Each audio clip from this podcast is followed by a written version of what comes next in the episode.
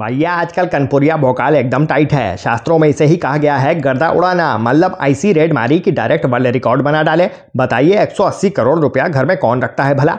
लेकिन शाहरुख चचा एक पिक्चर में बताए थे कि बड़े बड़े शहरों में छोटी छोटी बातें होती रहती हैं।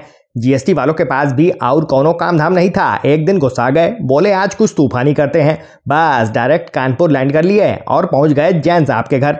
फिर तो भैया, क्या खिड़की, क्या दरवाजे, क्या अलमारी और क्या दीवारें हैं सब जगह से बस गड्डियाँ ही गड्डियाँ निकली हैं। गुप्त वाले सूत्र तो ये भी बता रहे हैं कि उस घर की हवाओं में भी गड्डियाँ तैरती देखी गई। नोट गिनने वाली दसियों मशीनें रात दिन जुटी रहीं, तब जाके हिसाब किताब बन पाया। लेकिन भैया, मशीनें बहुत नाराज़ हैं, कह रही हैं कि एक तो छुट्टी के दिन काम ले लिया, ऊपर से ओवर टाइम भी नहीं दिया।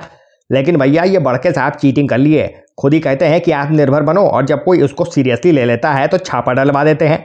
अखिलेश भैया साफ़ कर दिए हैं कि हम केवल सेंट को जानते हैं, बाकी बनाने वाले से दूर दूर तक कोई नाता नहीं है। भैया जीएसटी वालों को अपना काम करने दीजिए। आप लोग तो झक सुनिए और चैनल सब्सक्राइब करिए।